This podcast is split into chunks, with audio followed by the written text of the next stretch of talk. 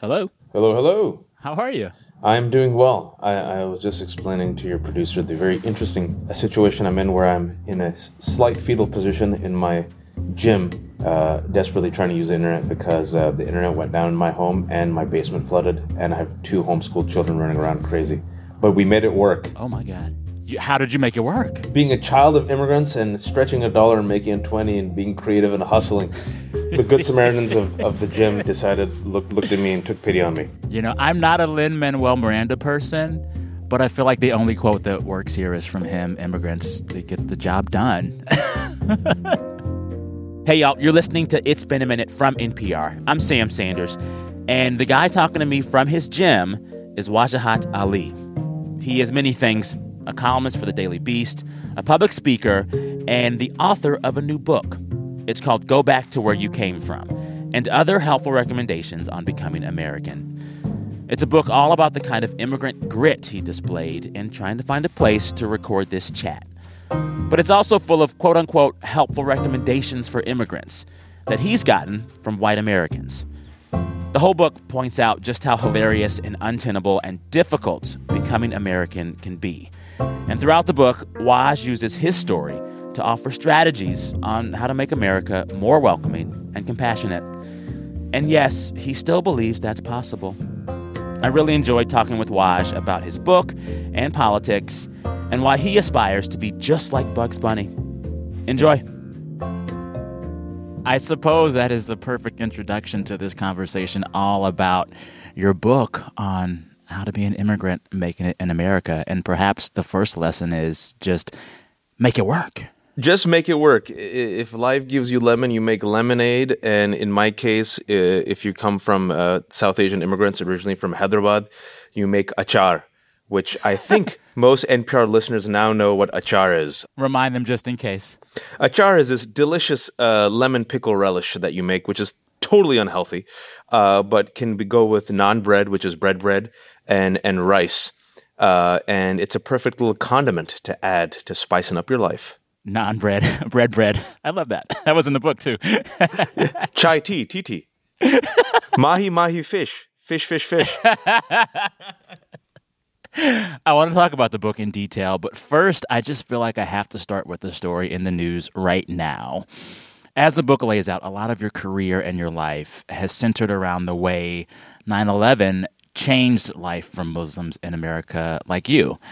And your book spends a lot of time talking about that shift. But I'm wondering as we begin, what it feels like for you to be in this moment and see in the aftermath of the January 6th insurrection hundreds of Americans facing federal trial on terrorism charges. Americans who are mostly white. Would 2001 you ever believe it? I would not, I would not have even believed it two weeks ago. I mean, I and what I always said, and I still say, is, can you imagine a bunch of black and brown folks just descending to the Capitol, angry, hunting down white congressmen? They wouldn't have got in. The snipers would have got them. We'd be chalk lines. We would be chalk lines. That's what would happen. And people laugh and like, oh, Waj. No, I'm like, are you serious? Look at the Black Panthers. They came in armed, and right then and there, Ronald Reagan, who was the Republican governor of California, is like, gun control, gun control, right now. You can have like thousands of mostly white, middle class, upper middle class, uh, MAGA supporting folks literally try to take over the Capitol and cancel the election. And we kind of just crawl, snail crawl through this investigation. But then you got a bunch of black folks protesting police brutality in Ferguson a couple of years ago. I'm old enough to remember Ferguson, and we had tanks. And so that's kind of the double standard. And to, to get to your point, the fact that we'd have white folks being charged with terrorism, my God. I don't want to revisit upon white America the cruelty and viciousness and double standards that have been meted out against Muslims or those who are Muslimi and black folks. What we want to do instead is we want to have equal standards, we want to have accountability, and I want us to learn from the disastrous war on terror of what happens when you paint an entire community and tar them and feather them and make them into suspects. Learn from how America mm. treated Muslims. That's what I want to say. What has most surprised you about the way these mostly white people are being treated by our justice system right now as they face domestic terrorism charges? I'm not surprised. Are you surprised? Uh, I mean, I've, I've I've said for the past year it's good to be a white terrorist. I mean, like, I mean, I mean, let's just keep it real. Like, I can't even imagine you and me and all, all of our family members peacefully assembling in front of the U.S. Capitol, like bearded brown and black men. Like, bad things would happen to us, man. And so the fact that mm-hmm. these folks felt so emboldened and now cry victimhood, and some of them now are championed by Republicans who are allegedly law and order and about national security, it just reveals the deep rot of racism, white supremacy, the double standards in law enforcement. You know, is there going to be a reckoning? And because without the reckoning and without accountability and without awareness and without discussions, this country will continue along its path where it's the American dream for some with the right, right complexion and the American nightmare for the rest. Yeah. We are here to talk about your book. It is called Go Back to Where You Came From. Tell our listeners briefly what it's about. Go Back to Where You Came From and other helpful recommendations on how to become American is is about loving a country that doesn't always love you back. And how the rest of us are both citizens and suspects us and them, and how this country can turn on us on a dime. But at the same time, it's about how we can move forward as a multicultural country. And I hope it is done with humor and it ends on earned hope, not some mm. hallmark, you know, a sugary uh, confection, but earned hope. And the earned hope is by working through the challenges. So that's the book. Yeah. it's just one perspective, my perspective, but I tried to use my story as kind of a narrative spine to make a commentary about America and connect the dots for the rest of us. Mm. Coming up, Wajahat's tips on talking through political difference. Stick around. The introduction of your book comes in hot. You start by sharing some of the most offensive letters you've received from readers and viewers, and then you write some snarky responses.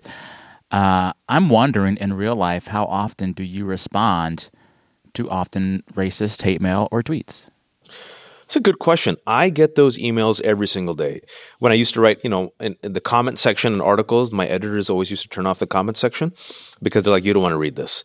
Uh, and and oftentimes it was benign stuff, but it was because of who I am, my name, my ethnicity and my religion that all of a sudden I became a target, right? And I'm sure you get it also. You could like we could like sit here and talk about potato chips, and somehow someone would make it like a racist. Um, it's that's how it is, and you kind of take some dark humor with it. And I think it depends on my mood. And about once a week, I'll respond to a go back to where you come from. And if someone like really spends a long three page missive, which which they have, then sometimes I have some fun with it, and sometimes I share it with the public because I feel like oftentimes we're asked to be like Daffy Duck, get angry and upset, but sometimes I want to be like Bugs Bunny, you know? If you really think about it, right? Bugs Bunny's always chilling. They're always after yeah. him, but he always uses their traps against them. And sometimes he dresses up as a girl and kisses them. And then sometimes he just mocks them, but he always gets the last laugh. And I want to yeah. make sure I get the last laugh and the last word.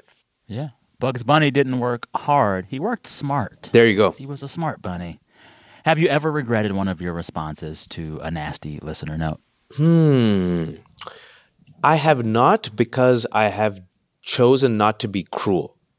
I I put humor in there, which perhaps makes it a bit more witty, makes it maybe a little bit snarky and sarcastic, but I have not matched them for their hate and racism. Like I don't hit back and say, "You go back," you know.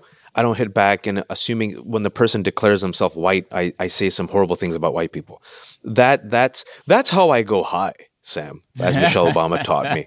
You know, I exercise discipline because I don't, you don't want to become the person who hates you in your response, right? You, mm. you can easily become that monster. Uh, and that re- always requires us discipline. Mm. When was the last time you had a truly constructive conversation with someone who had the entire opposite politics of you? And what was that conversation about? Um, I would say the type of conversation where I, uh, I actually sat across and actually had a, a full blown conversation with someone who disagreed with me was probably last month. And it was a podcast with Joe Walsh, who is uh, was a Republican, ran for president, uh, was a Tea Party guy. He invited me on his podcast. And, you know, he had very regressive views on Islam and Muslims to the point where he was like a leading Islamophobe. I mean, he, he said toxic stuff when he was in office. We talked for an hour. He brought forward his you know, thoughts, beliefs. Uh, I stood my ground, but afterwards we had a very civil conversation. He said, "Thank you for entertaining my thoughts. Thank you for listening to me. Thank you for forgiving me for some of my very hateful comments in the past. And we might not agree on a lot of stuff, but you've you've you've given me food for thought. Even he pushed back on stuff on gun control and white supremacy. I gave him my perspective. I said, just listen to my perspective and where I'm coming from. And he did. So I thought there was some hope there. Okay. All right.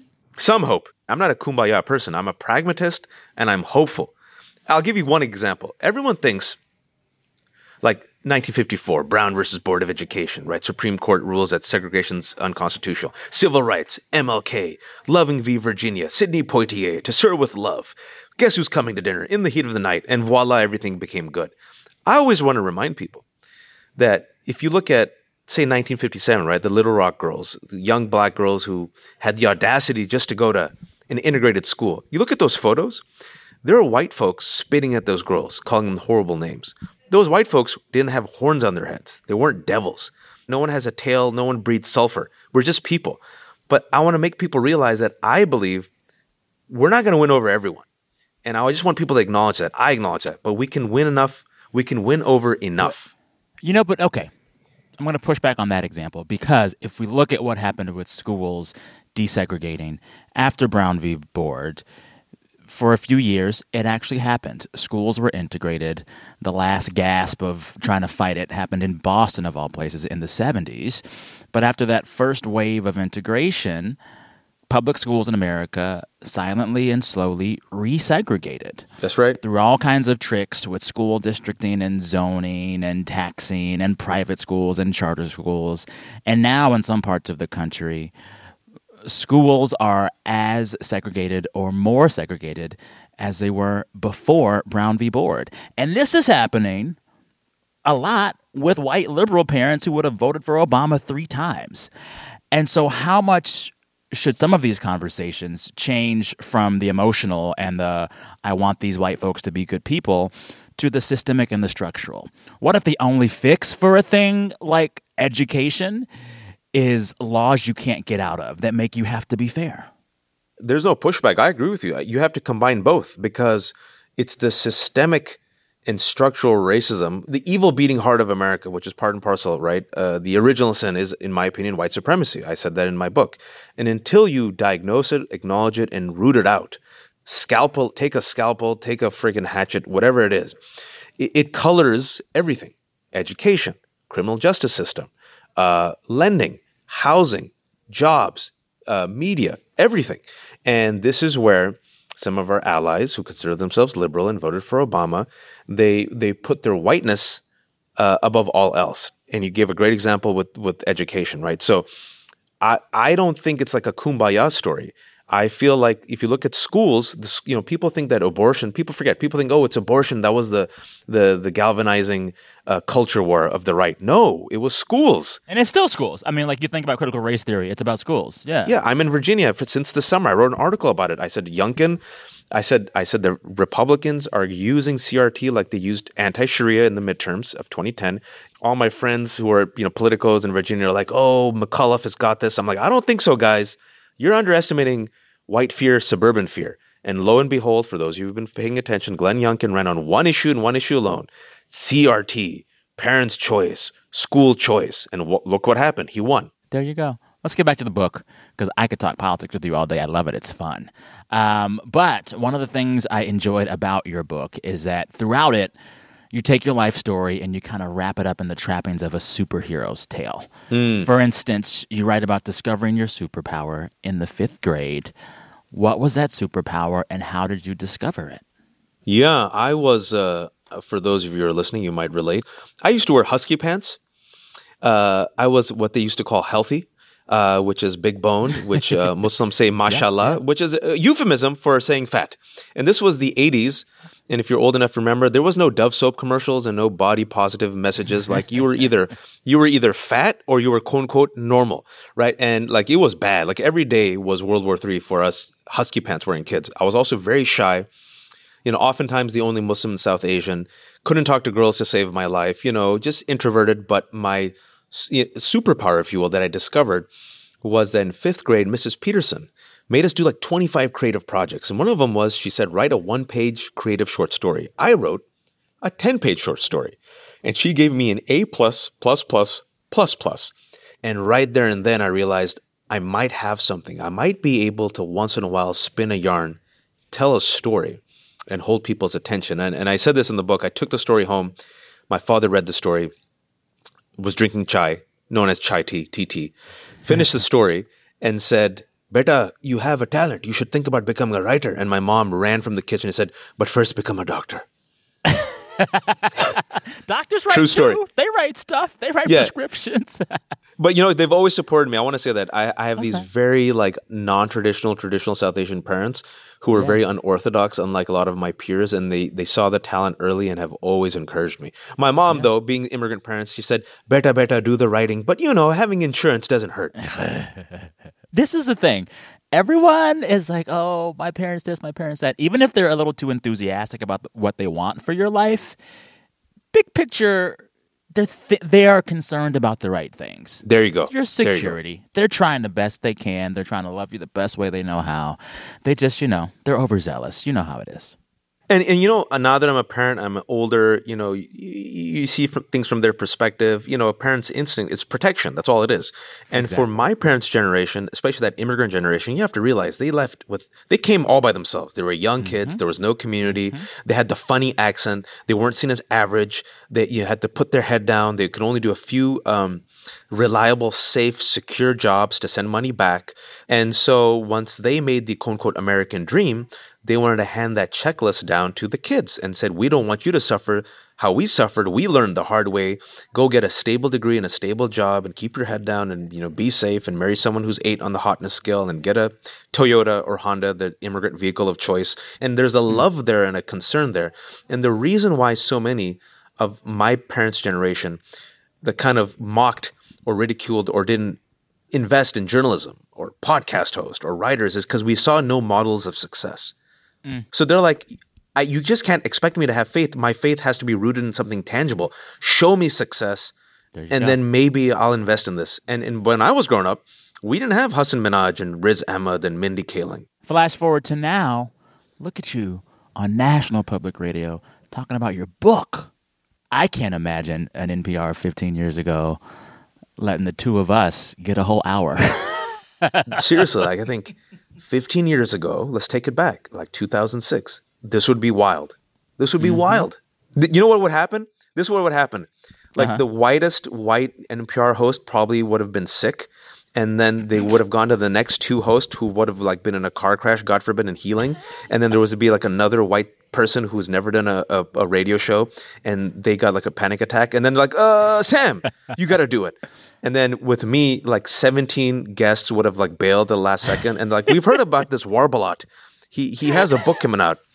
And then that's how we'd get an hour. There you go. There you go. Up next, how 9 11 changed Waj's reality and prepared him for the rest of his life. Stay with us. You know, so much of your life changed on 9 11. Mm. And a big turning point in the book is that event and what it meant for you going forward. I want to go back to that scene because it was very vivid for me as I read it. Where were you when you found out about the attack? 20 year old UC Berkeley senior, undeclared, in my pajamas, woken up by my roommate in our apartment a mile away from UC Berkeley he knocks on the door. I'm sleeping. He's like, "You got to get up." I'm like, "Come on, man! I'm just freaking I'm exhausted. I stayed up all night playing NBA 2K." Then, like, ten minutes later, I get another knock. You really have to get up and see this. Something's happening. So we're both in our pajamas, blurry, watching the tower uh, on fire. Maybe the pilot had a heart attack. That's what happened. He was trying to hmm. land the plane, maybe at LaGuardia. Something happened, and then you saw the second plane go. Once you saw the second plane that's when we realized something, this was deliberate. And right mm there and then, you kind of do the minority prayer, which all minorities know. And the minority prayer goes something like this Please let it be a white guy. And if you're white or self identify as white, it's not because we want any harm to come to you. Going full circle with the beginning of this conversation, we realize that when it's a white person, all of whiteness is not convicted. Well, the white guy is like this lone wolf who was misunderstood, you know? Just a dude you know, a crazy dude did it. You you want to have white uncles and white aunties in your community having to like stand up like Uncle Sam with flags, uh, like you know, uh, uh, you know, waving in the air and saying "I love America" and "Let me prove my moderation" and come to my churches and there won't be investigations and surveillance and hearings, right? Like you won't be held, uh, you won't be interrogated or indicted uh, and have to prove your loyalty or prove your whiteness. But for the rest of us, we're effed, all of us collectively. And then when they saw the you know on the on the scroll at the bottom, you know, suspected Osama bin Laden and Muslims, that's when I remember I closed my eyes uh. and I just realized things were going to get really bad. And mm. I was a member of this Muslim student association. I was elected to the board. And I joke that had Muslims known that 9/11 would happen, these horrible conspiracy theories, which is, we did not know because Muslims also died uh, that day, um, I would have joined the Indian Student Association and learned how. To, you know, I would have learned how to do bhangra. Whatever you do, though, do not join the Sikh Student Association because that poor group got screwed. First hate crime after 9/11 was a Sikh man in Mesa. This shows you how stupid racism is. 19 foreign hijackers, 15 from Saudi Arabia, two from UAE, one from Lebanon, one from Egypt, brought down the two towers, killed 3,000 people. And so the first hate crime after America was in Mesa, Arizona, where a white supremacist blamed a middle aged Sikh gas station owner, Balbir Singh, for the violent acts of 19 foreign hijackers because he was brown skinned, had a beard and a turban, and he was Sikh. Bigots aren't nuanced. This country lost its damn mind after 9 11. And so here I was, a Muslim Student Association board member, and I had Muslim women born and raised in America emailing me, Should we go to school? There are hate crimes. Wow. We're afraid. I had my first hate mail. Just think about it. I'm in California, born and raised in the Bay Area to Pakistani immigrant parents, and I am mm. being blamed for the violent actions of 19 yeah. hijackers. And that's where it all began. And I always tell people that was the baptism by fire. That was the turning point, the fork in the road. That yeah. was the danger room simulation for the rest of my life and the rest of my career for my generation. Yeah. You know, you wrote about how much work you had to take on at Berkeley in the aftermath of 9 11. You and other students in the Muslim Student Association just took it upon yourselves to do a lot of bridge building. You hosted Friday prayers for the entire campus. You held forums with all different kinds of speakers and groups. And you said something that really stuck out to me about that experience in that year after 9 11. You said it was, quote, training ground, an X Men danger room simulation that would prepare you for the rest of your life. Explain. Yeah, that's, I mean, you become overnight the Muslim fireman. You become the Muslim walking Wikipedia. You become the person, if you're thrust in that, in that, in that spotlight, where you have to be an expert on the drop of the dime on all things Muslim and Islam, Quran, Sharia, Prophet Muhammad, Hakeem Olajuwon, like not know. Hakim, not Hakim, three yeah, Hakim, three everything, Bollywood, Hamas, Hamas, like everything. You know, here I am, this 20 year old undeclared student playing NBA 2K. Next thing you know, I'm giving speeches in front of 200 people. And as I have the microphone and giving the speech, I'm like, why am I sitting here giving a speech? What's happening? And overnight, you get thrust, like our parents' generation, you get, you know, you get thrust into the moment right? You have to meet the moment. And you have to then play the stupid condemnathon game, condemning violent acts done by mm. violent people you've never met. And you got to be mm. perfect. And if you're not perfect, not only are you indicted by this nameless judge or an executioner that 20 years after 9 11 still holds your loyalty as suspect simply due to your ethnicity or religion, it condemns this whole thing called Muslims and Islam. Because after 9 11, the enemy became this thing called Islam. It became a civilizational conflict between us and them. I'm using the language of our elected leaders at that time, right? The axis of evil. And it wasn't just those who were Muslim, and I'm glad you mentioned this earlier. It was those who looked Muslimi, Sikh Americans, Indian yeah. Hindus, Arab yeah. Christians, right? And so overnight you become an educator, you become a bridge builder, you become an apologist, a defender. But I didn't I didn't want to play the apology game, right? it's exhausting and it's like humiliating. But at the same time, the people who did indulge in that, you have to realize, dude, our communities were under fire. There was like mass surveillance, like NYPD. Now that we know this, right, did mass surveillance. Oh yeah, everywhere, insidiously, in the mosques, on the street, everywhere. Students, student groups, grocery stores, and then their their their list of looking at traits of radicalization, which is hilarious, is if a man has a beard, if a woman has um, is wearing a hijab, if they eat halal meat, uh, mm-hmm. that's like you, you just described like a Brooklyn hipster. it's ridiculous. Like Jada Pinkett Smith, because of her hair condition, is wearing a hijab. And suppose she goes and eats some halal meat. Congratulations. You're going to now like see her as a suspect. First they came for the Muslims, I said nothing. Then they came for Jada, and I was like, no. yeah. She, she got entangled. There you go. Yeah. So you said that your experience after 9 11 and organizing was a training ground. But I wonder now, 20 years later, what did that training not prepare you for? That training doesn't prepare you to invest in joy, to think about your long term health and the dreams that sometimes get deferred. That training does not prepare you to, for the crushing realization that sometimes, no matter how hard you work, like we mentioned before, you'll be dealing with the same demons 20 years later. You know, uh, that the, the, the demons will um, simply evolve and mutate. You know, white rage never sleeps, it'll always fight back. The work is ongoing, it never stops. You can't just rest, right? And I think for many of us, we're like, oh, if we just put in all this time and effort, things will get better. And they have in many regards. But you, you always have to keep moving, or else you stop, you get lazy, you get complacent, and you die. And in some cases, literally. Well, you know what I felt reading about your experience doing all of that activism and organizing to be a good Muslim.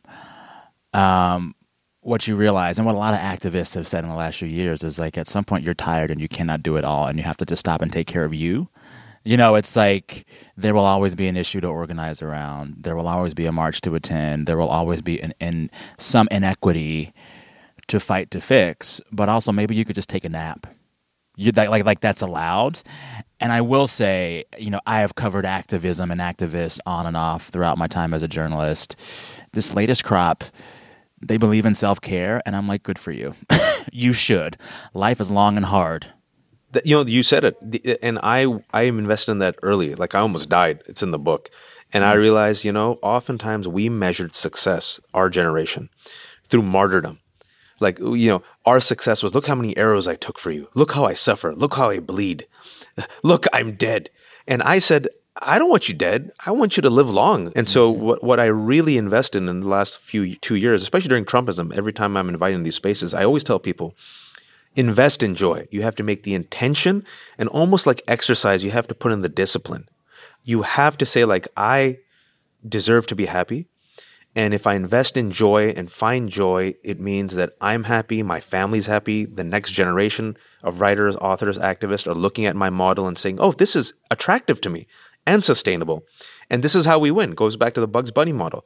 You know, we always we're always taught to be like Daffy Duck. What happens to Daffy Duck? The anvil always drops on his head. With Bugs, he fights back, but he fights back with the carrot at the end. And he looks at the camera and goes, What's up, Doc? And that's how I want to fight back. I want to have the last laugh, the last word, and the last smile. oh my goodness i loved this conversation so much it was a delight talking with you i just feel like you're an old friend already and to think you did it all in a gym Yeah, man. In a gym, hunched over, holding holding this microphone with the other with my phone to my ear, uh, and fending off employees. Thank you so much for it. Your book is called Go Back to Where You Came From and Other Helpful Recommendations on How to Become American. Listeners, go get it wherever you get your books. Thank you, sir. Come back soon. Thank you, sir. Thanks again to my guest, Wajahat Ali. His book is called Go Back to Where You Came From and Other Helpful Recommendations on Becoming American. All right, this episode was produced by Liam McBain and edited by Jordana Hochman. We had engineering help from Neil Tevault. Of course, listeners, come back here for more It's Been a Minute on Friday. For that episode, we want to hear the best thing that happened to you all week. Just record yourself and email the file to us at samsanders at npr.org. samsanders at npr.org. All right, listeners, till Friday, thank you for listening. I'm Sam Sanders. We'll talk soon.